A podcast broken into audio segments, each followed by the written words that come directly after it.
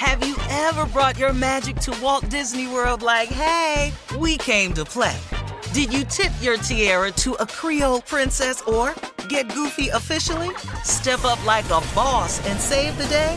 Or see what life's like under the tree of life? Did you? If you could. Would you? When we come through, it's true magic. Cause we came to play. Bring the magic at Walt Disney World Resort. All right, y'all, it's spring, and you know what that means. It's time to start planning our summer festival traveling. Yep, it's time to get into my Airbnb bag cross country, aka uh, time to visit my homes all across the country. And you know what I never think about? Why not list my own spot on Airbnb and host some folks at my house? I mean, my house is cute. Yes, let's make money while we're spending money. Just trying to help you out, man, because your home might be worth more than you think. Find out how much at airbnb.com slash host. Welcome to 500 Greatest Songs, a podcast based on Rolling Stone's hugely popular, influential, and sometimes controversial list. I'm Brittany Spanos. And I'm Rob Sheffield. We're here to shed light on the greatest songs ever made and discover what makes them so great. From classics like Fleetwood Mac's Dreams to the Ronettes' Be My Baby, and modern day classics like The Killer's Mr. Brightside. Listen to Rolling Stone's 500 Greatest Songs on the iHeartRadio app, Apple Podcasts, or wherever you get your podcasts. Questlove Supreme is a production of iHeartRadio. What up, QLS listeners and viewers? I see you. Actually, I don't. But anyway, we are back with part two of Questlove Supreme's episode with DJ Drama. Now, don't forget, this was filmed on location in Atlanta, Georgia, and we recorded this episode in TI Studio, which is really a dope spot. So make sure you've watched or listened to part one. That's where Drama, you know, my homie from CAU, talks about his Philly upbringing, his respect for Questlove and the roots, and making critical inroads with T.I. and Jeezy, and finding his tribe in Atlanta. All right, y'all, let's get ready. Here we go with part two.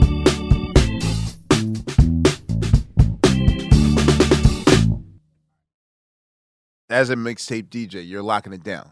But as far as now, when you're DJing in clubs, if I'm hiring you to DJ a party in eh, 2006, 2007, how long, like, how long is your set? And are you doing just exclusive stuff that is exclusive to you? Or are you still just like doing regular DJ stuff? And So really what wound up happening was around that time, I actually wasn't doing a lot of gigs because I then became DJ drama and I went literally from getting paid three hundred dollars from doing parties in Atlanta to them not being able to afford me. Mm. And then I was also tips DJ, so I was on the road. So I didn't really I wasn't doing a lot of my own gigs. I would I would here and there I would I would get hired, but I would probably do like a two hour set and I would you know, but this is a, still a time when like well, so I guess Serato was already out. Right. So I would do like big gigs. Like I remember when Vibe had like the Vibe something down here and OutKast perform. Like they would book me for that, or like BT would book me, and you know I was just I was playing like I would mix it up. I mean I would do what was hot, but I would also you know kind of play some gangster grill shit. So are you a business in terms of like now you have a manager and an agent and um a staff, yeah, a I, office space like definitely we had a Walker Street was Yes, our. Yes, was, was our was our our office. Shout out to Janice. Shout out to Janice. Janice worked for us. Um, we had I had uh, Jason Brown was was handling all the distribution. Orlando McGee was my first manager, and yeah, because then I got you know the opportunity to get an album. Deal. I mean, I literally met with every label at one point as far as like their interest in signing me as a DJ to do a Gangsta Grillz album. You know, and based upon my loyalty and I had known the building, I signed to Grand Hustle Atlantic. But but yeah, I definitely had staff and a, a manager, and you know, we the whole nine. so with dedication. Like how did that come to I was on the I was on the bus with Tip. We were on the Urban Legend tour. He was on the phone with Wayne. Um, I heard him talking to Wayne, and I was like, "Yo, let me holler at him." So I remember being on my bunk, and I just got on the phone with him, and I was like, "What's up?" And I was like, you know, and at that time, Wayne was was doing his squad up Yeah, the mixtape Squad, thing. yeah. So I was using a lot of those songs on Gangsta Grillz, so I knew he was kind of in his mixtape bag, and I was like, "Yo, you know, it's, we we got to get one," and he was like, "Yeah, you know, I mean, he was already familiar with me."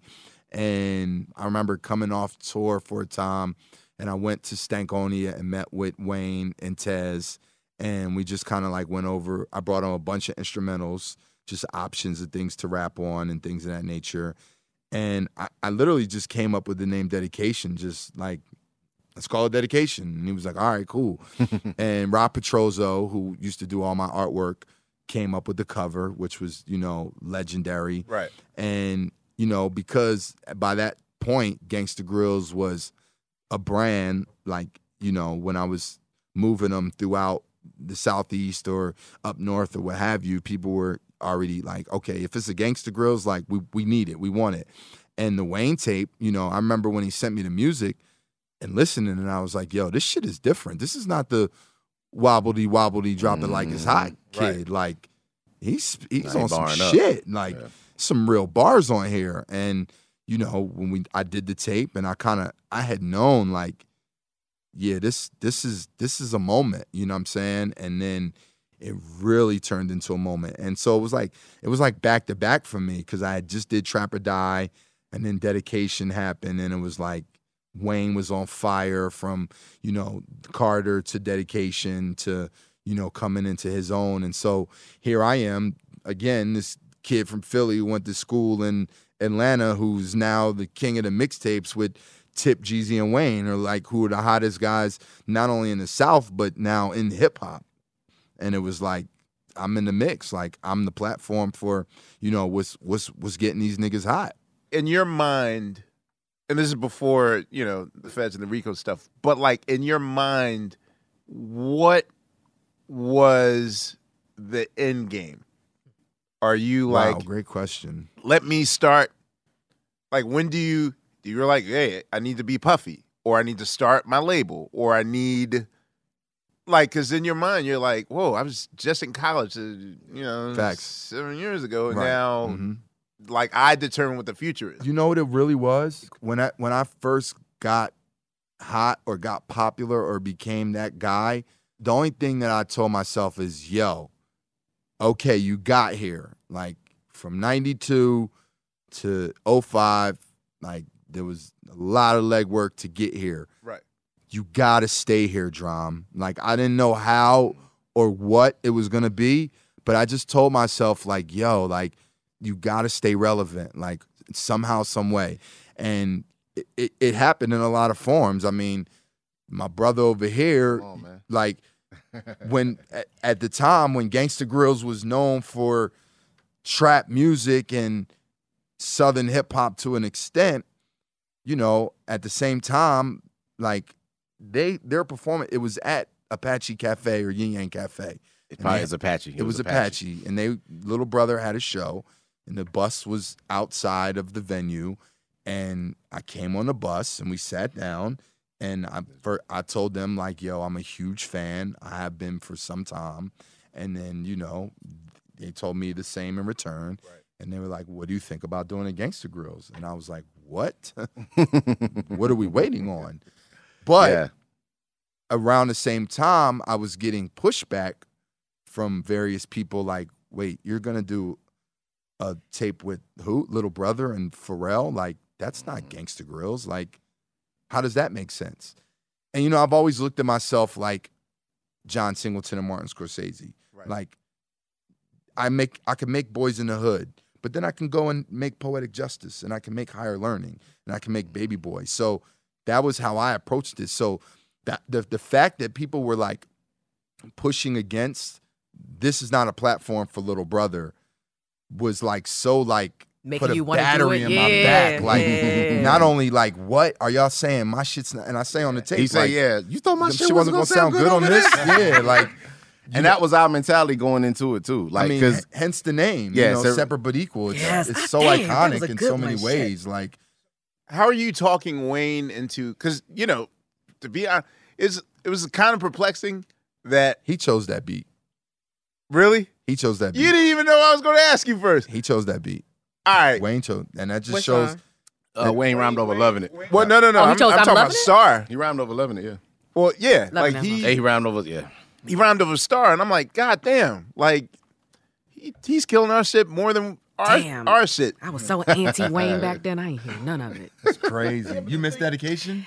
I was an- I was on the radio. I was very anti all these things, and that's what I was known for. So, but I heard that little brother Joey though. That was dope. I, you know, I, heard, I was just like, You, but you listened to the little brother. I brother did. tape. You know, I did. Don't But do you was front on, so you wasn't a gangster girl. Oh yeah, she's one of Don't- them ones. Like, when are you gonna do another automatic No, no, no, no. What, so what? Like, Because that's in me too. yeah, exactly. Sing yeah. K. Yeah, exactly. Like, 'Cause- But I'm saying like like the Pharrell. in my and the- mind, I was like, did you? I was like, man, maybe he held Wayne to gunpoint. Like, you better rhyme over this Philly track, or else I'm not gonna like. Nah, he was. He was just he's from he, the cloth. He was Wayne just is a head, a, a man. big giant. Yes, Wayne is a head. bro. fucking hip hop head. Yeah. you know and and it, and it, for me it was my like again also coming from making automatic relaxations or coming from wanting to do this because of y'all like when little brother approached me and when Pharrell approached me it was so exciting for me because it, was one it was an opportunity to branch out and then two it was an opportunity to like feel like I was giving back to my roots no pun intended Right. but like, like what? Like I could make a little brother Gangsta Grillz or Pharrell Gangsta Grillz. Like, oh man, once I open this door, that just opens the floodgates for mm-hmm.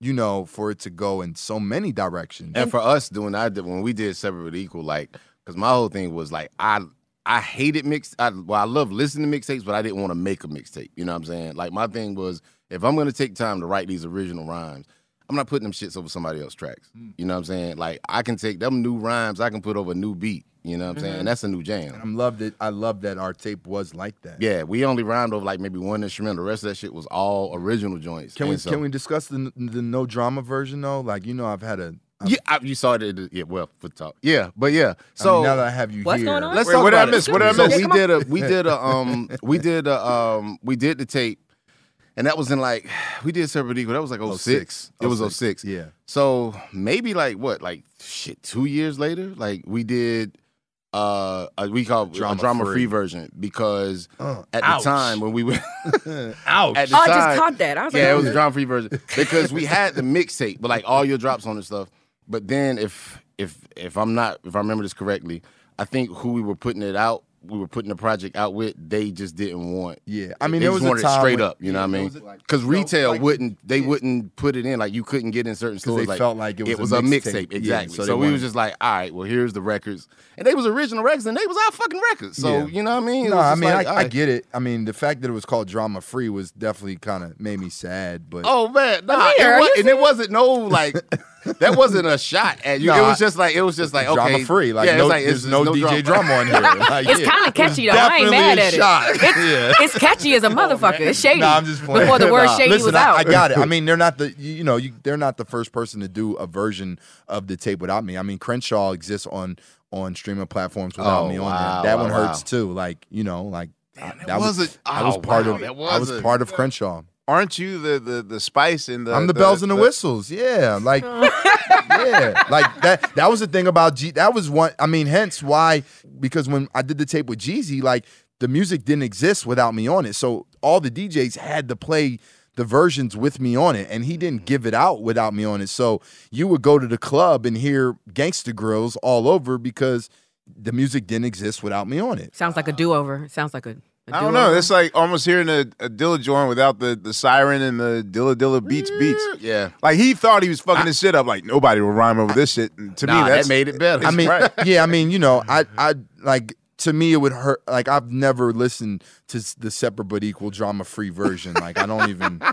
It would hurt my soul to even I mean, yo, hear to it. be honest, yo, this I think the separate but equal drama free version. So, and it's crazy. After all these years, me and you have never talked about none of this shit. So, man, when we did that, uh, we did that record, and I always just want to thank you, man, because I sent you those records. Like when uh, our manager at the time, Doe, me and Pruitt finished everything, and I just put the records in a sequence. I put all the songs in the sequence, skits, like everything.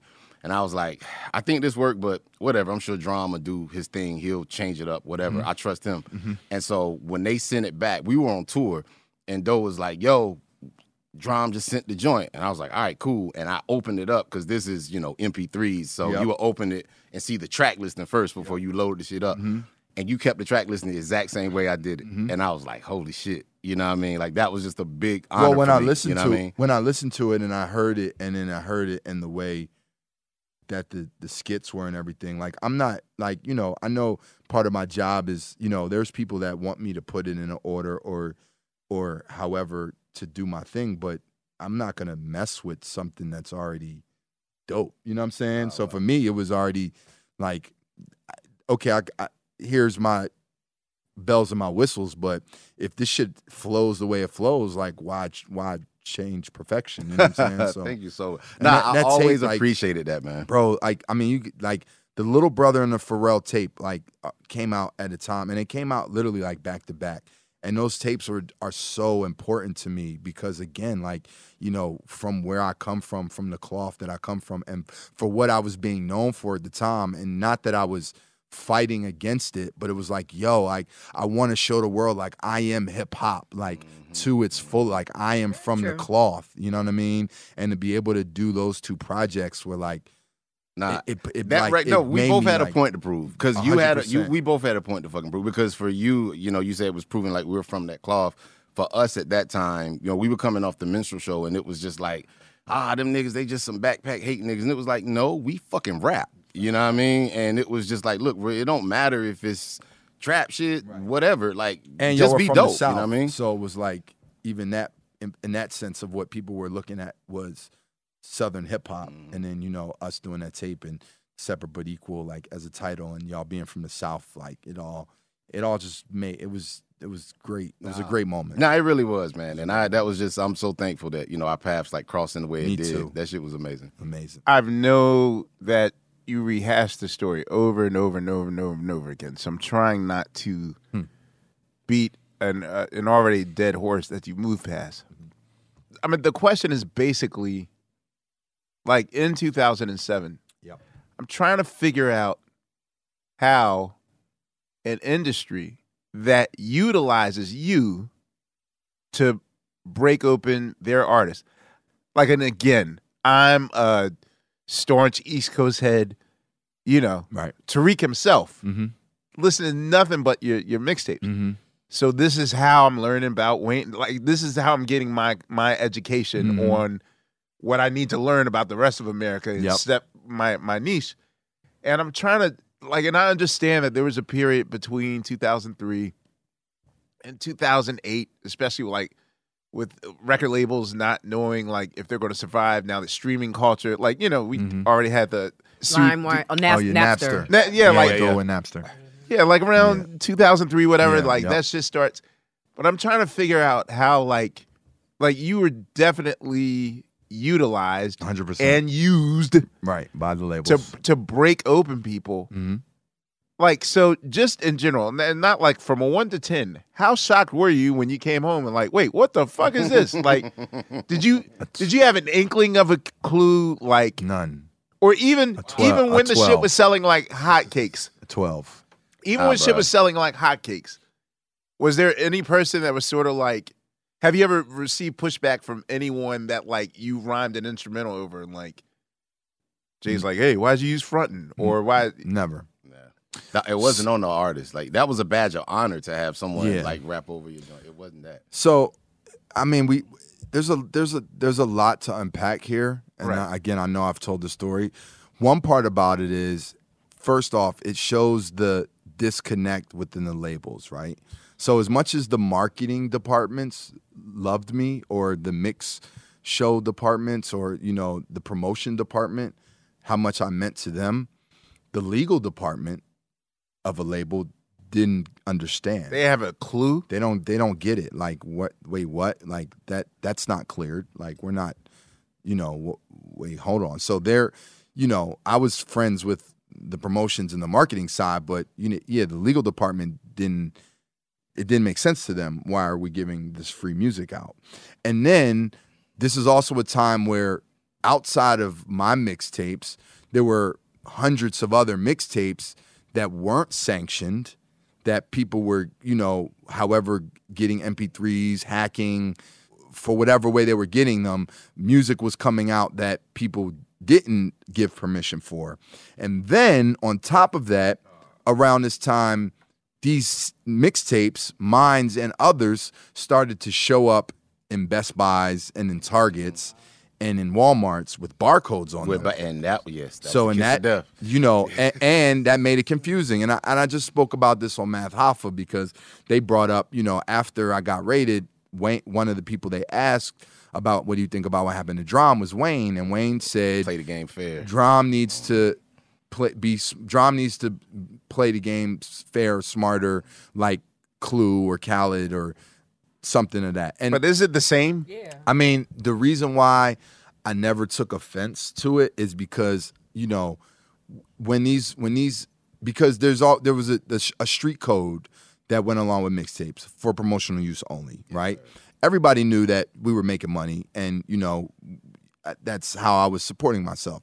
But when they started, when the mixtape started to show up in the stores with barcodes, as an artist, I could understand how one could feel a type of way. It ain't promotional Yeah, because no they're more. like, wait, hold on. Why is this? Why is my shit in Target with a barcode and I'm not seeing a dollar from it? Because they're okay not seeing a dollar if you're just selling it the way you're selling it, like from. To an extent, I mean, again, now look, uh, looking back on it, if at at at the wise age of 44 that I am now, in in my 20s, the type of money that I was making, and I would, you know, I would have easily thrown someone a 25 or a 50 if I'm making X amount of dollars, like just a, as a quick thank you. It would have it would have been a nice gesture. Like, but it, you know, on the on the other end, these guys are going and doing shows for 150, 200,000 dollars off of mm, what off we of what what, we're what, building. we've Yeah. built together. So, you know, I don't count anyone's pockets, nor did I feel like anyone should and, count and to mine. be fair, and just, I mean, again, we've just talked about it now, but mm-hmm. you know, I never felt, you know, me and I can speak, you know, for my brother Pooh as well.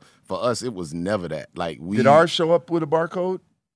No, it didn't. I was Okay. didn't show up on a barcode. I remember like watching it on the news and seeing like when they was taking like the shit out. Oh, they And they separate Separate equals Equals uh, was there. Bro, I was like, what the fuck? you, know, You saw your joint on the news? Yeah, you see the goddamn police carrying your shit outside? I don't what? remember. that. Yeah, y'all's was there. Bruh, that shit was nuts. So, but yeah, but for us, like you said, it was just a code of honor. It was just understood. It's like, okay, we do the tape, you know, Drum, he gonna move it on our end. Yeah. We'll do whatever on our end. We'll do press it shows, whatever. Like it was just, you know Yeah. what I mean? It was a mutually beneficial thing. And it was like that for most people. But yeah, I think all those things came into play. I think the fact that, you know, two, 2007 was a very pivotal year for the music business where, you know, it was a transition and, you know, the the the, the bottom line wasn't wasn't adding up for them. And there's there's many theories or conspiracy theories or you know let's take the big guy out to shut this down. However you know hence i don't you know i do know that for a fact that people were told artists were told like yo if when the, when drum situation comes up don't speak on it like leave that alone you know what i'm saying or you know nobody necessarily people used to ask me in interviews like did you feel a type of way when nobody spoke up for you and i was like honestly n- uh, not really like you know like there were a couple people behind the scenes i talked to you know just that that that reached out or what have yeah, you and for- then uh, yeah, well, us when you got when when that happened for us specifically. So yeah, that was like 06.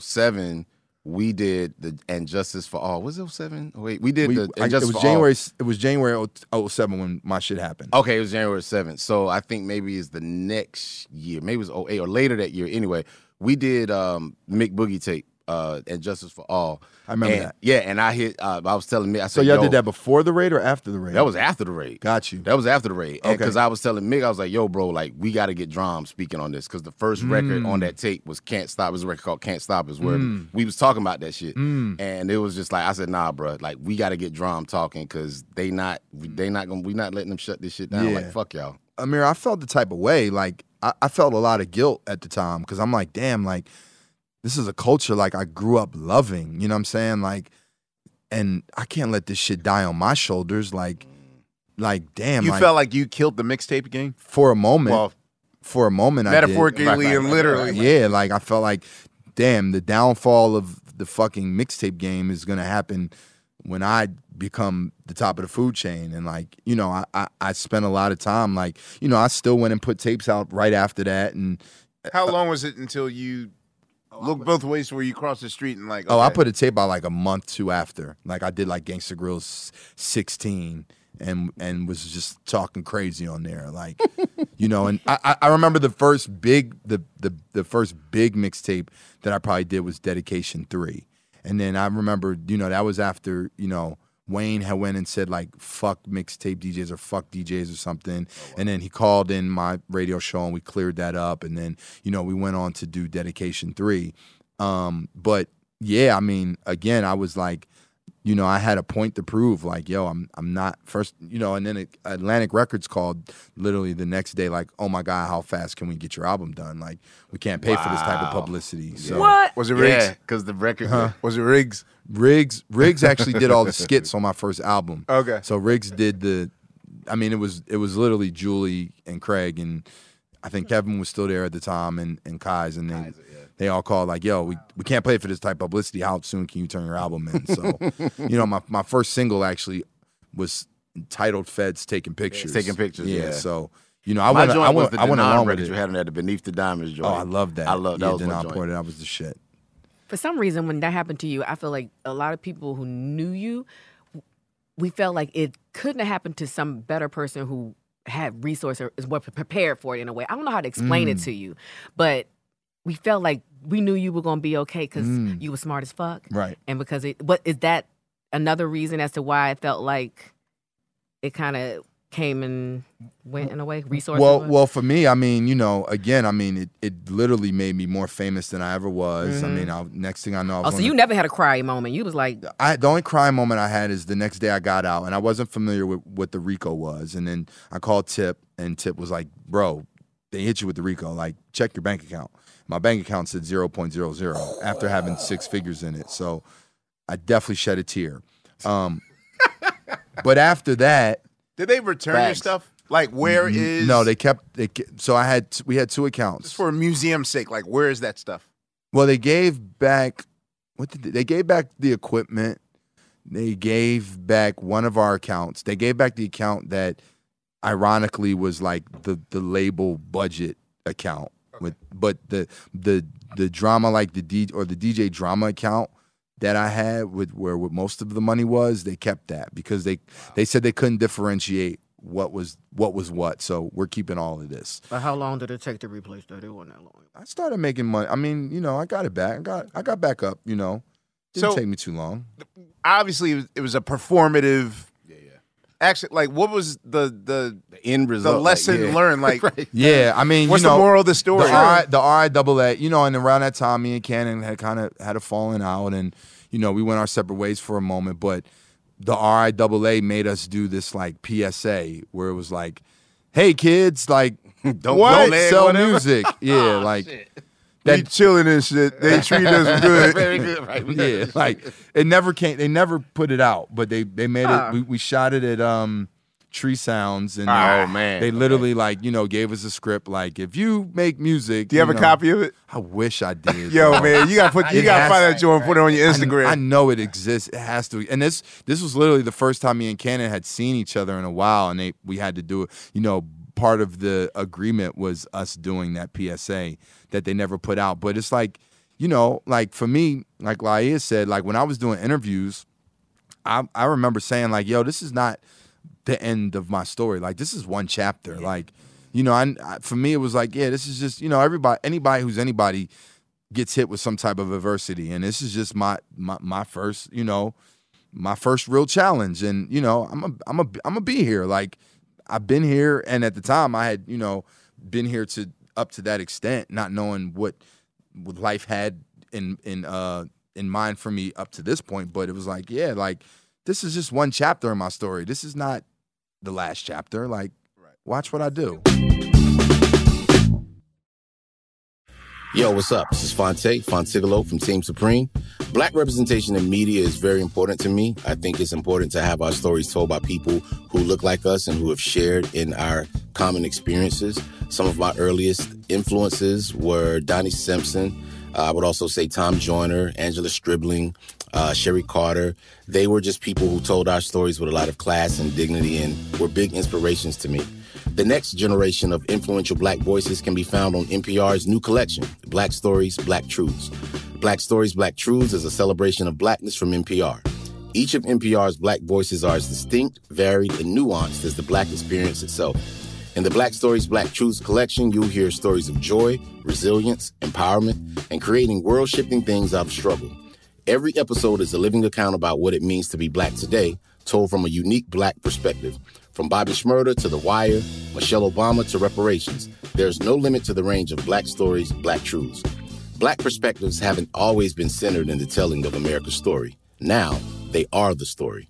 In NPR's Black Stories, Black Truths, you'll find a collection of some of NPR's best podcast episodes celebrating the Black experience. Hear a feed of episodes from across NPR's podcast, The Center Black Voices. It's NPR Noir. Listen now to Black Stories, Black Truths from NPR, wherever you get podcasts. All right, y'all. You know what season it is. Tis the season for spring breaking and planning our summer travel. And if you're like me, you're already in your Airbnb app trying to find which spot is right for you. Now, listen, while I'm looking to spend all this money, what I'm not doing is thinking about making money with Airbnb. See, you gotta change your mind state. Make the money while you're spending the money. How you say, Laiya, do I make the money? Well, you host at your house. And I know what you're thinking. I mean, my whole house? Uh, well, no, you don't have to do your whole house. I mean, you could do a room or, you know, do the whole house. So make some money while you're spending some money this summer. I'm trying to tell you, your home might be worth more than you think. Find out how much at airbnb.com slash host. Tired of not being able to get a hold of anyone when you have questions about your credit card? With 24 7 US based live customer service from Discover, everyone has the option to talk to a real person anytime, day or night. Yes, you heard that right. You can talk to a human on the Discover customer service team anytime. So the next time you have a question about your credit card, call 1 800 Discover to get the service you deserve. Limitations apply. See terms at discover.com slash credit card.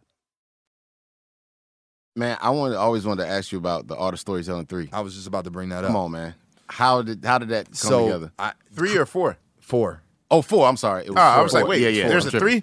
Yeah. Okay. There is a three. That's why it's four. Big Boy has to tell you where the three exists because Ah. he told me. Because that's why we art of storytelling four. Okay. But I was supposed to do a I- Idlewild Gangsta Grillz. Oh wow. Okay. Really? Yeah, I was supposed to do a tape around that time. We were they were gonna go. We were gonna do a tape pre Idlewild, um, going into the project. Uh, me, uh, uh, Stacks, Big, and their manager Blue got on the phone and they came to me like, "Yo, we want to do a Gangsta Grillz," and I was like, "Hell, motherfucking yeah!" and then a few months later, they called and was like, "Listen, bro, we're just buckled down with the the movie and." the soundtrack and we you know we apologize but we don't have time to do the tape and they were like but how about we offer you a song for your album and i was like hell yeah like of course so i started the process of literally sending 3000 beats from every big known name producer out at the time you know because this is the time when i was doing the first Gangsta Grill album Gangsta Grillz was the biggest thing going so everybody was pretty much giving me beats and I would send him the 3000 and he would be like, nah, nah, nah. He would pretty much turn everything down. One of the last tapes I made before the raid was uh, Jim Jones' Seven Day Theory um, tape. From We Set the Trends? No, Or- well, no, no. I mean, yeah, that Jim Jones. Yeah. Yeah. Um, with the tape, our first tape was called the Seven Day Theory, which Okay. was a fire tape. Max B is all over there. Um, uh, rest in peace, Stack was on there. You know, that was when um, that was when he created Bird Gang, and there was a beat on that tape, and I asked Cannon like make me a beat similar to that beat. So Cannon made the beat, and then we had gotten the raid had happened, and Lake was actually managing Marsha at the time. Oh, okay. That so, makes sense. So I sent the beat to Marsha, and I told Marsha, I was like, "Yo, like, look, like, man, they just locked us up. Like, people saying this." This is the end for me. Like, I need something like nothing's gonna stop us. Like, I'm gonna be here. Like, you can't stop us. And she literally like took what I said and and turned it into the hook. And I sent the record to 3000. and he said, "I'm gonna call you tomorrow." 24 hours later, he sends me back his verse of Art of Storytelling Part Four, and I just was like, I couldn't believe it that I had an Andre 3000 verse, like, to and, and on top of a a, a Don Cannon beat, like. Yeah. So then I went to Stankonia and I played it for Big. I, I think at the time I was like, I was still trying to figure out what record Big had wanted to be on. I played him a couple records, and then when I played him that, he was like, "Oh, what are we talking about? Like, I'm doing this." So he did his verse, and then Big was like, "Yo, we should call it Artist Storytelling Part 4. And then hence, you know, I literally have a fucking OutKast record on my album. And then, you know, I wish I would have knew then. I wish I would have knew now what I knew then because 3000 offered to do the video and he was just like, "Yo, I just need a 100,000 from the label."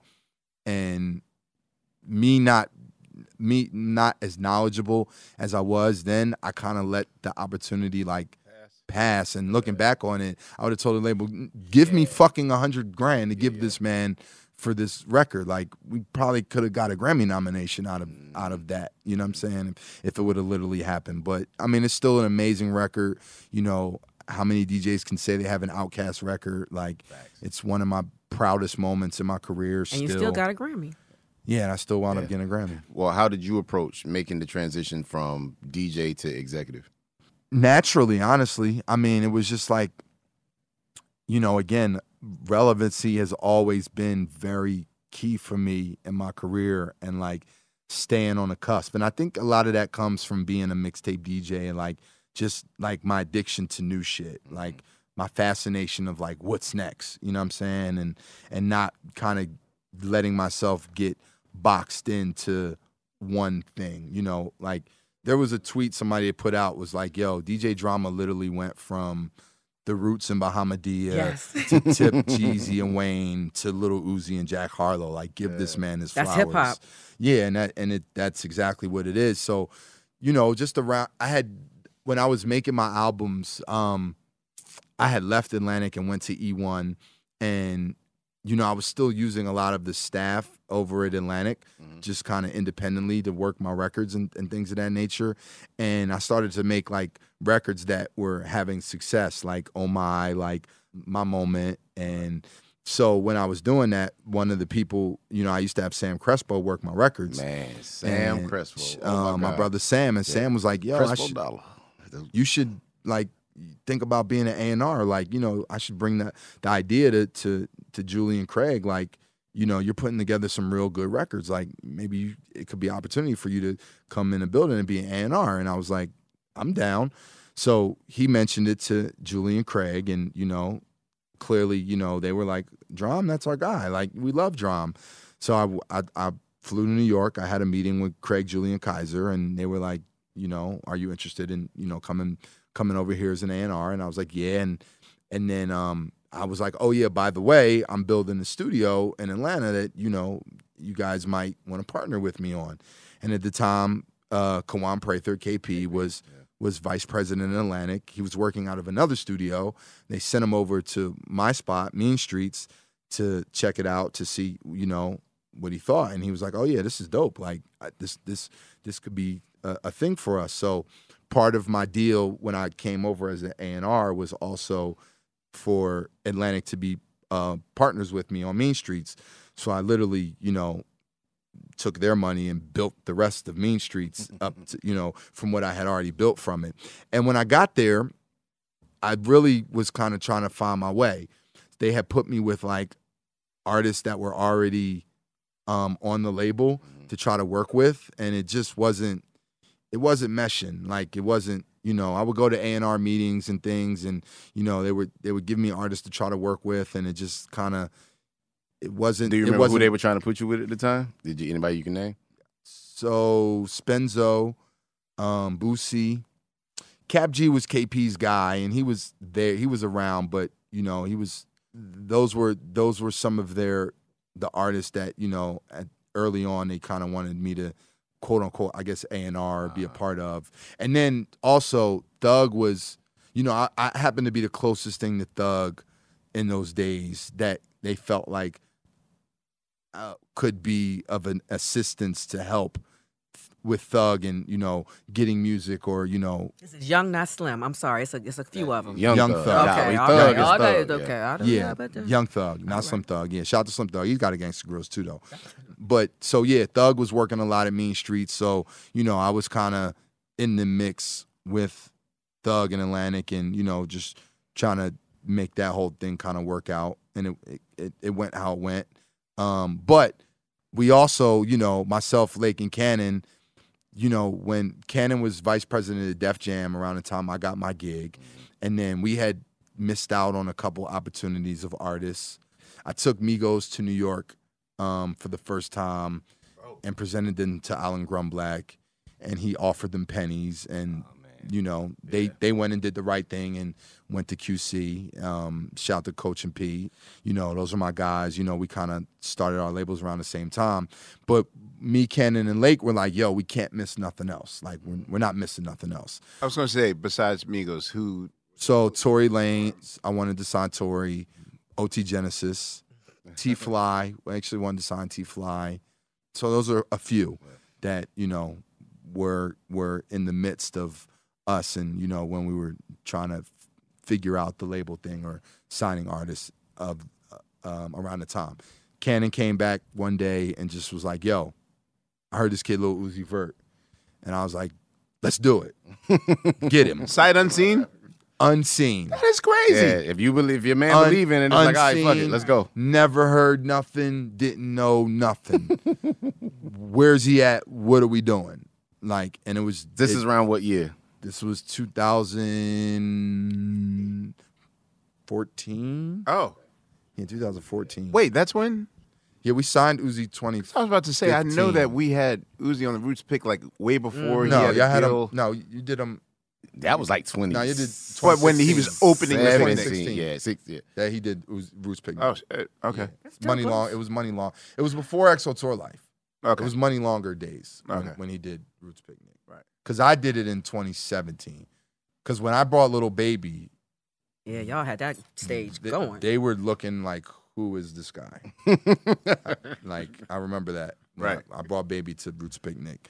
And it, I think that was right before the Drake record, like, or maybe the Drake record it just came out. But literally, I remember the crowd, like, not understanding, like, I just brought y'all a Little Baby, like, here. But so, yeah, so we signed, so we signed Scheme. Scheme actually was our first artist that we signed. Shout out to Scheme. He's he's kind of mad at me because I haven't brought his name up when I mm-hmm. talk about the label. So we signed Scheme, and we signed um, Uzi, and we were signing. We were trying to sign this group called the Wedding Crashers, which Quentin Miller was a part of. um, got it. so we named it Generation Now. Generation Now was actually a mixtape title that I had used early on before Little Brother and the Pharrell tapes.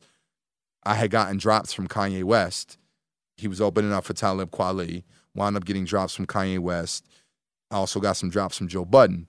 And it wasn't, it was like, damn, this is not Gangsta Grill. This doesn't feel Gangsta Grillz. So I needed another title for another brand. So I came up with Generation Now.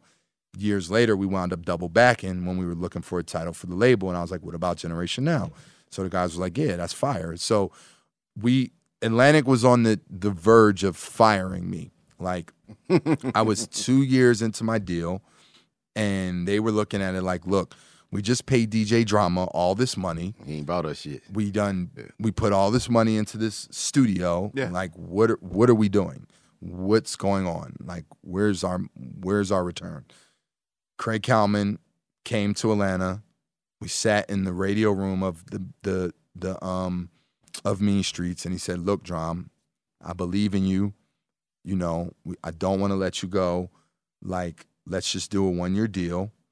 We're gonna uh, we'll stay partners on the studio, and we'll just you just you guys just focus on Uzi. Like, we'll just just you guys just focus on little Uzi." And I was like, "Cool. Like, I'm I'm with that. Like, okay, cool." And next thing you know, you know, Luv Is Rage comes out. Mean Streets becomes the go-to studio in Atlanta, and the tables turned within six months and a 180. And you know, it was like, told you.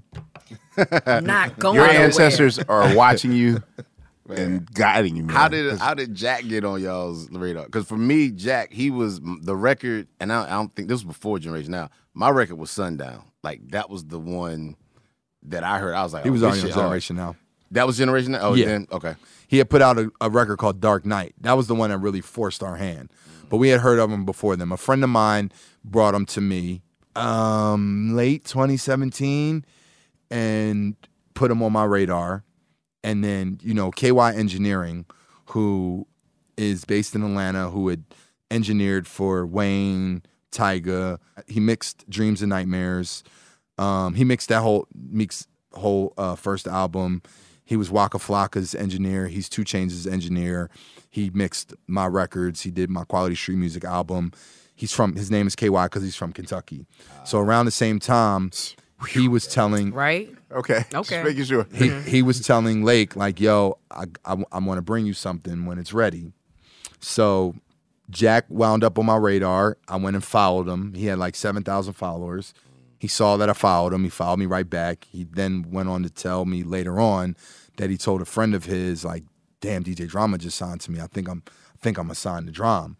So we um so he winds up he winds up coming being in Atlanta and coming to Mean Streets. And you know that was our first time meeting and we like you know we sat down we chopped it up we were talking. He was like you know what are you what are you into? And i'm like i'm, I'm in a movie like I- i'm a movie buff. Like i just love movies. And he was like tell me a movie that you think that i would be shocked that you would know.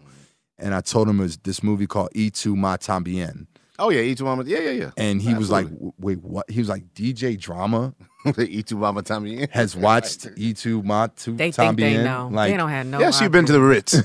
like so i think that really blew his mind and then you know we um we had a meeting you know um with jack and you know our staff and he was on you know we we the the opportunity was about signing him was there and and then we weren't 100% we were like 75% and then he put out dark knight and we was like okay we got to do it. Like we, we gotta we gotta sign this kid before we miss out.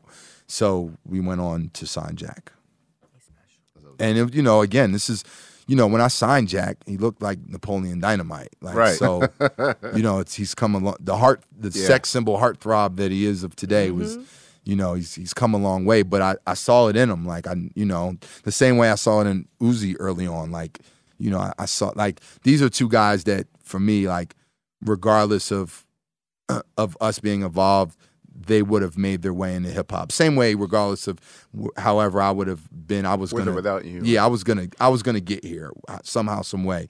But again, we we allowed them to stand on our shoulders to, you know, go a little faster. You know, me walking him in the sway, and you know him being able to, you know, just move around. Especially somebody like Jack, who you know is a white rapper from Kentucky, to be able to say he signed to Generation Now and DJ Drama, who created Gangsta Grillz and the the label that you know, you know, Little Uzi Vert was a part of. I mean, I think that brought a lot of, um, you know, um, You think? yeah, to the table. Yeah. You know. All right, y'all.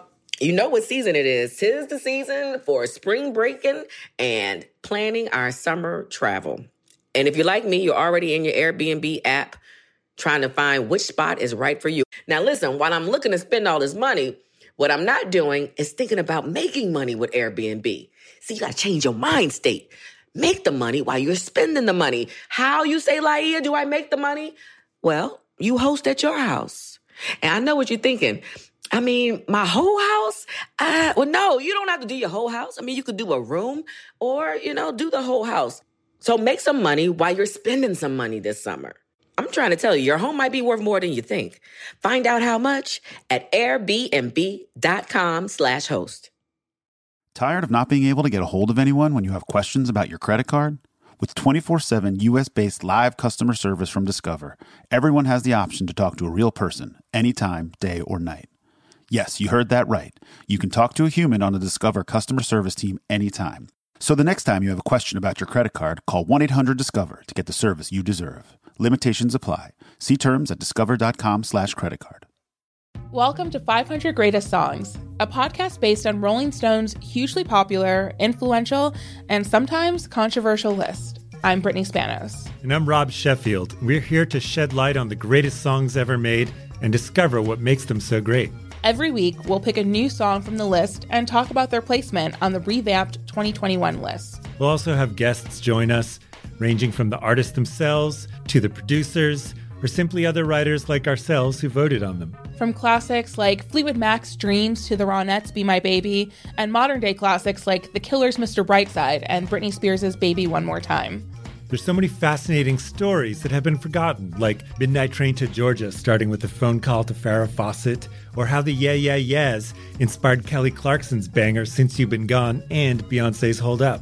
Listen to Rolling Stone's 500 Greatest Songs on the iHeartRadio app, Apple Podcasts, or wherever you get your podcasts. All right, before we we we got to wrap up this the uh the episode. This is Damn, we have to. You don't even know how long we've been sitting here, do you?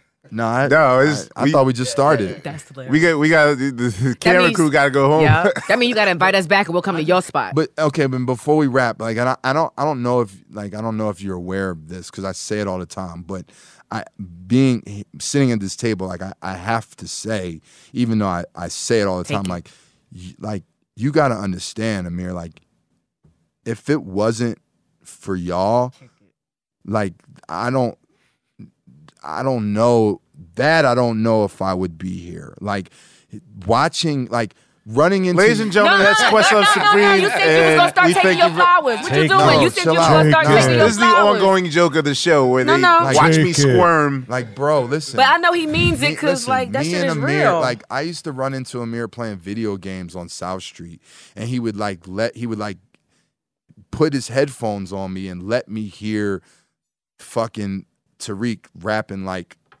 G rap or like you know like I used to go to the tro- I was at the Trocadero at their signing celebration party like like for me like I remember when Distortion to Static first came on Rap City like Yes, sir. so Yes. like for, you got to understand for me, bro, like the roots are the reason why I knew that you could really do this shit. Like, oh, this shit can really happen. Like, I just watched this group in Philly. Watch her face. I'm just making him take it because he's it's, it's hard. It's painful. Go ahead, keep going. Keep Go going. ahead. Keep Like, going. I watched this group that I loved make this album called Organix while I'm in high school, and that's all I'm listening to.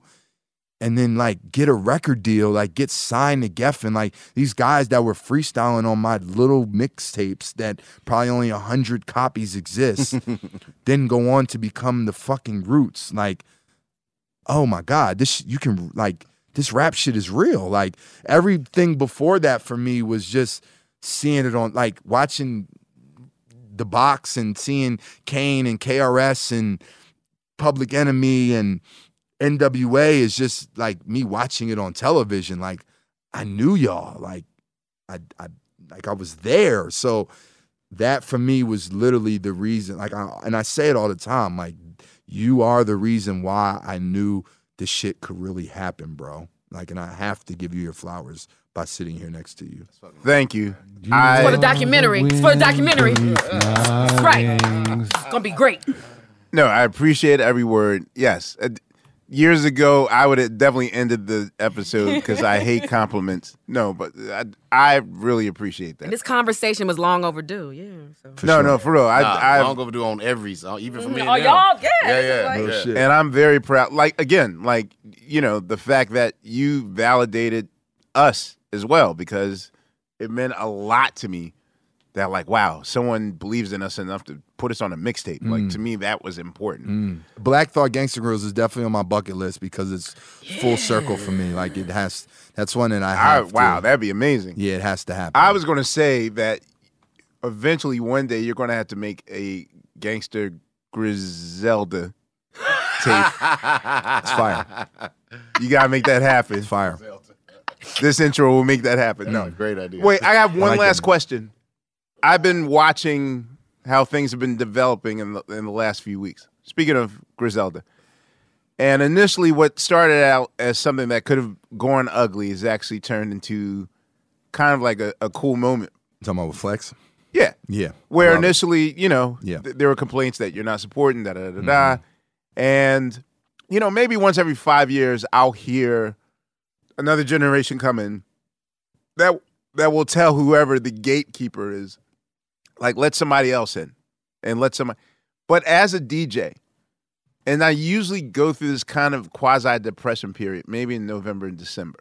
Right? Well, okay, so 2023 is coming up. So instantly I'm like, all right, so someone born in 2002 is now legally going to be allowed in the nightclub. Right. And Not that means when they're like 14 years old and, you know, 2016 or whatever. I mean, like, I'm always doing the math of reference points. To me, I would, I don't know. Like, for you, is there ever time where you're just like, I don't know, I might be Too old for this shit.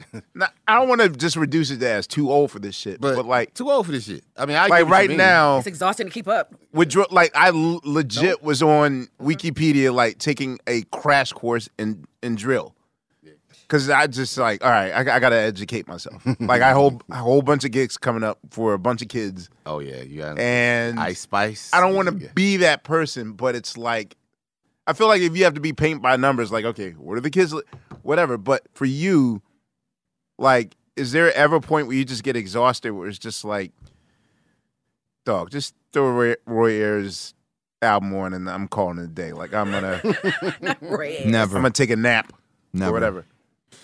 So there's never a point where you saw an act like, okay, this is what the future is, or like. No.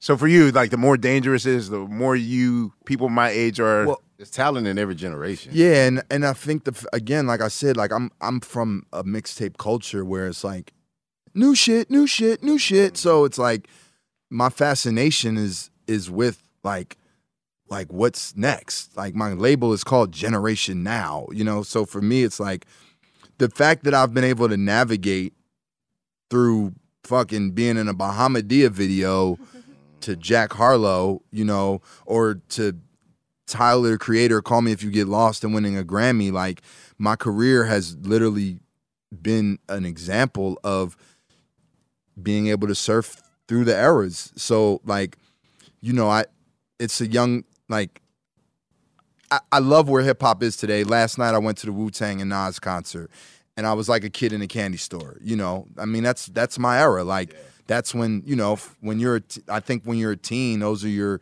pivotal moments. You know what I'm saying? So yeah, for me, I'm like as a 44 year old man, I'm I'm I'm in heaven. You know, but at the same time, I'm also a DJ who more likely plays for audiences in their 20s than I do for audiences in their 40s. Mm-hmm. So it keeps me current and again, I just I just I just love the culture so much. So I love every diaspora of it. You know what I'm saying? So I don't you know, this shit keeps me 21 forever. Like Right.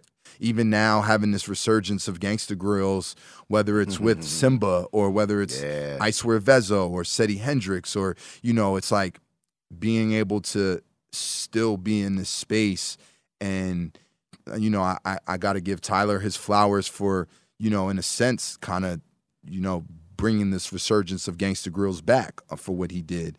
Yeah, so no, I don't, I don't, I don't get in that space. Like I'm, you know, I, I again, I'm to be a DJ and to to have the accolades that I have. It's like my goal was to get my name on a flyer. So the the success that I've had, I don't I don't take none of it for granted. And as much as I've accomplished, the way my brain works is always like, damn, what the fuck am I gonna do next? You know what I'm saying? So I think that's what keeps me in this space of still being excited about, you know, tomorrow or not. You know, again, being on the Wiz and Logic tour, when I'm out there, I, I'm I'm asking, you know, all my 2000s babies make some noise, and it's they make a lot of fucking noise. Like, still a lot of 90s babies in there too, and the 80s babies are a little more quiet. I don't even, parents. I don't even ask about the 70s. I Right. leave, I leave that alone. But you know, even when I walk out on stage, you know, having these kids like say my name and chant my name and be familiar with me because of Tyler or because of the Dreamville mixtape, like, is such a blessing. You know I'm saying? That, you know, I'm still here and and you're still finding a new audience. And I'm still finding a new audience and and I'm and I'm excited about it, you know. As much as I'm excited about being able to go to the fucking Nas and Wu Tang show and you know seeing that sell out. And shout out to you, God, who thought I was a stalker in the hotel lobby this morning. I'm like, you got, you got, you, what, man? I was like, it's me. Quest, that you? Oh man, I'm sorry. I thought you was like he thought I was. Oh, but you to- got to understand too. Like even I hate to. I don't want to do this. Make you squirm again. But like, bro, like, bro, I'm, I saw you in the fucking. Like I used. I was there past the popcorn. You're on television every night. Like you have. A, you have a fucking. You have a fucking you can do Oscar, bro. Like Yeah. you have an Oscar. Like. Like th- Well, th- I- I those things to me are like, yo, there the sky is not the limit. There's no limit. I'm gonna tell you this much. this this is I'm and I'm not even blowing smoke. Today was a teachable lesson because every time you say something, I'm like, wait a minute, how are you just yes and jumping into some shit without Yeah. like seeing who's gonna be there first? Yeah, I'm like Like, that. and I I need to be more. so this is you're a actually little, taught you're a little more. more bougie than I am. I'm very much. I'm guarded. I'm yeah, yeah. protected. I'm guarded. Yeah, I we want. all- we know that. Yeah, I yeah. want the formula to work. I want to break Bro. down he the has crystals scientific. in his Crocs. So if if you run into somebody in the street right now and they're like, "Yo, I'm an inspiring artist over In can the I- streets. Can He I ain't get talking to nobody can in I these get streets. Can, can I get your number? What he doing? five walking? people. Five people. Blau, Slum Village, That's in 2003. Jill Scott, Blau, Slum Village, Jill Scott, Little Brother. Yeah, LB. I, I'm I'm five and zero, And you done. but I'm probably f- five and forty two thousand. Oh, those those five like came to you. Mm-hmm. I've I yeah I've, I was in Right. position where I was like I felt in my heart like Right. oh this is oh Cody ChesnuTT that was my five Oh, I remember. Oh, he was on automatic relaxation. yes Definitely was definitely One was on- more. Definitely was on. all right automatic give all right we got to wrap up but please give uh Laiya another automatic relaxation Not just, me. It's a whole bunch of people. You know. Yeah. We out It's, there. We it's, out here. it's a few of y'all. Yeah. Like, can I just give you copies of the old ones? I'll take that too. I'll take like that too. like there's, there's like it's not i mean we we when it when it was what it was like now that ex- there's a lot of that out now There's Nothing Spotify like- playlists. Yeah, but it ain't really- nothing like automatic. But I think coming from you, I think Yeah. now at this It's point in your career, of it No, I'm not. it I don't think it would be that for you now. Like if you did If that did one- now, yeah it's gonna be You can new probably to the teach audience. people. Yes. Yeah, you know, it's gonna Yes, be a and they'll new be thing. listening now. Now you don't have to go. Well, Gangsta Grillz is where they went, and uh, but They're gonna check for DJ drama regardless. So if you went in that it. lane, that would be it would be something new to that audience. nah i'm respecting when you say it. I- automatic I- I relaxations it. and gangster Griselda there we go all right on behalf of Questlove Supreme yo Phonte and Sugar Steve and Laiya Sugar and steve Unpaid didn't Bill, say anything he was I'm learning. except yeah. about the skateboarder in philly we're yeah, you know, he's he's he, Steve's here. Trust me. anyway, no, thank you for doing this, man. man thank I you for really appreciate me. that. oh my Shout god out to FAMU. oh my god Yeah. Best school in the nation. Shout out to Second FAMU. school. Thank nation. you to the staff, everyone, FAMU. Thank you, and Ti, thank you. thank you y'all Uh, and I am going to break that Miss Pac-Man record uh, one more time. Yeah, So, shout out to Exit. Shout out to my man Yo, Exit listen, with just the Fitness Exit. Pac-Man record. one day if somebody comes just give him your number bro you never know Mm, he's not. You don't have to answer. Like they'll they 7987 text- Ahmir. They text me all the time. Like if I don't want to answer, I don't have to answer. You know, random people have just when I was on tour, this guy just called me out of nowhere and was like, "Hey, this is DJ Drama." I'm like, "Yeah, where'd you get my number?" He's like, "Uh, my manager gave it to me." And he was like, "Yo, I'm a new artist." And I said, "Listen, bro, I'm gonna jewel you real quick. Like when I was coming up, I couldn't just call Jay Z or Funkmaster Flex. Like, I'm like, and most people aren't going to be as nice as me, but I'm telling you, before you try to get on my radar, look to your left and look to your right and try to create a movement with the people around you. And then before you know it, you'll be on my radar. Like, don't just call the, Take that line. the, the big wigs and think you can get on. Like, it's not that easy. That- like, I the etiquette, yeah. Yeah, I Good couldn't. line. I couldn't call Jay Z or Flex and say, "Hey, I'm DJ Drama." Like, I'm dope. Like, and I was, but I didn't have What the right mean to, to them? I didn't have the right to do that yet. Yeah. You know what I'm saying? So, There's- teachable, teachable. That's the jewel right there. All right, we'll see you on the next go around. Thank you very much. Thank you.